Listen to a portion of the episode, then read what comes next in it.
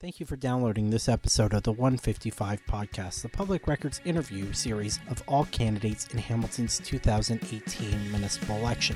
For more election coverage, visit thepublicrecord.ca where you can sign up for our City Hall newsletter. Episode 90 Jocelynn Vieira, running for Hamilton Wentworth District School Board Trustee in Ward 3, recorded on September 16th, 2018. Episode 90 Jocelynn Vieira, running for Hamilton Wentworth District School Board Trustee in Ward 3, recorded on September 16, 2018. Jocelynn Vieira, you're running for Public School Trustee in Ward 3. Welcome to the Public Records, the 155 podcast. Thank you. Firstly, tell us who is Jocelynn Vieira? I grew up in the Hamilton Niagara region and I went away to Ottawa to go to university where I received a BA in political science. And I stayed in Ottawa for a few years working in politics and learning about public policy and community advocacy. I moved back home to Hamilton about 10 years ago with my husband. We moved right into Ward 3 and bought a home. And we have three children, aged 2, 7, and 9. The older two attend Adelaide Hoodless Public School.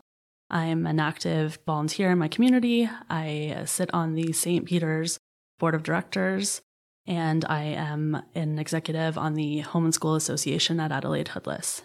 Why are you running? I'm running because moving into my neighborhood in Ward 3, a lot of great changes have happened to our neighborhood through city initiatives, but I have not seen the leadership in the board for the schools. The schools are very out of date in East Hamilton. There hasn't been funding in decades. And I was really frustrated. I was frustrated with the state of the school. I was frustrated with the lack of resources, that things weren't fair across the city, that my colleagues at McMaster, where I work, their children go to public school in Ancaster and Dundas, and their children seem to be having a different level of education than mine. And I don't think that's fair. And the more I've learned, the more I've just decided I need to get involved so I can help make this change. How have you contributed to your school community and education in Hamilton? Since my children started attending elementary school in Ward 3, I immediately got involved because I saw that there was problems. Um, there was duct tape, permanent duct tape on the floor. That was something that I saw. There's no air conditioning. The bathrooms are broken. There's no accessibility. So I immediately got involved. Our schoolyard was the first place that I got involved in the community. The the entire schoolyard was pavement. There was no shade. There was no green space.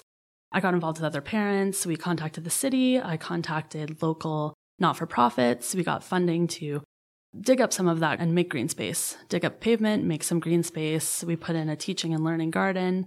And then I went on to write grants myself for the school to get an outdoor classroom. So I've really been involved on the ground, working with others, doing everything I can to make the school better for the kids. What are your priorities for improving public education in Hamilton?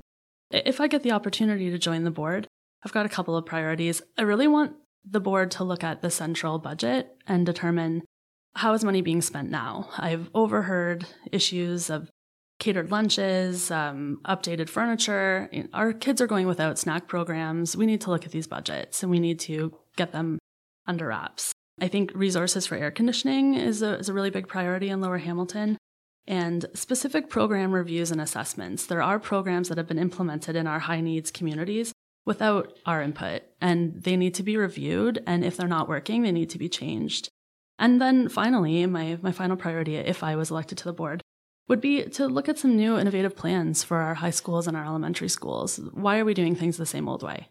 What three skills have you demonstrated that make you the best choice to represent Hamiltonians on the school board? Well, I think I've demonstrated analytical and research skills in my work at McMaster and my work in the community. And being able to delve into a problem and figure out the background, I think that's really an important skill. Um, problem solving. So, any issue that I've faced, I have never said, well, it's just not solvable. We, we can't do anything with that. So, I think problem solving skills will be really important to transfer to this job. And then teamwork, because every politician I've ever met is a leader and they want to be a leader. And I have leadership skills, but I think my teamwork skills are more important. I need to be able to work with others to get the priorities done.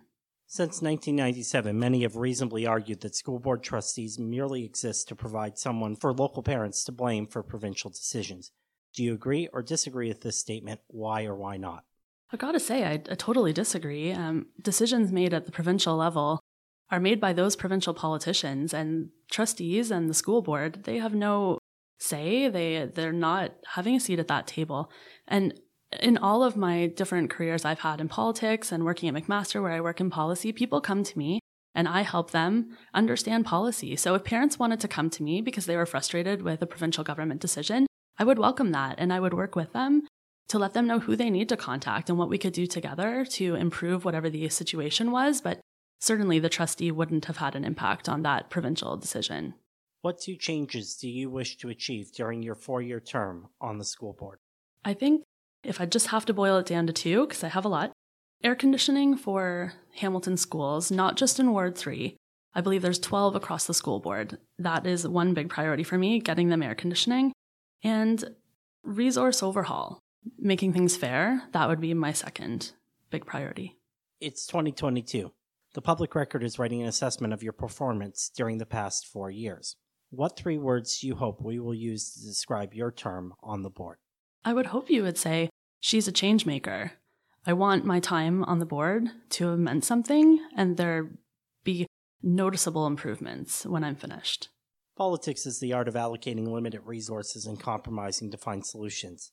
How will you manage a staff recommendation to close the school in Ward 3, which staff states will enable the board to provide a better quality of education across the system? Well, I would come at it that I want to see all the background documents. I'm not just going to look at a final report that makes a recommendation. There's so much that goes into that. So I would want to see the background. I would work with staff, I would work with my colleagues. We need to see all of the data and we need to see measurable data and examples of how this might have worked in the past. I want to see that the education would be improved across the board and it would not be a quick and simple situation for me. I think community based schools are so important, especially for at risk youth. They need to feel included. So there'd be a lot more work. I wouldn't just be reviewing a report and making a decision based on one report. The school board's relationship with Hamilton City Council has had its ups and its downs. How do you plan to work with City Council during the next four years? Well, I'm a strong believer in teamwork where you give credit where credit is due. I don't take credit for other people's work, and I don't want to reinvent the wheel. So I think my relationship and what I would encourage my colleagues on the board to do as well is to work with City Council. The city is doing a lot of great things. Why not work with them? We can work together to improve things and then give them credit for the work that they're doing. Don't try to take it for yourself. Thank you. That's the end of the prepared questions you were sent in advance. Do you have any closing remarks that you wish to share? Uh, I just wanted to say thank you for giving me this opportunity. I would do this job for free. I wouldn't take money for it. If it was a volunteer position, I would apply. I just want the schools to be better, and I really think our kids deserve it. So thanks for this opportunity. Thank you for joining us today. I wish to thank the Red Hill branch of the Hamilton Public Library for the use of their sound studio where we recorded this podcast. This has been episode 90 of the Public Records The 155 podcast. The Public Record is Hamilton's local, independent, reader funded news outlet. This podcast is made possible by members of the Public Records Press Club.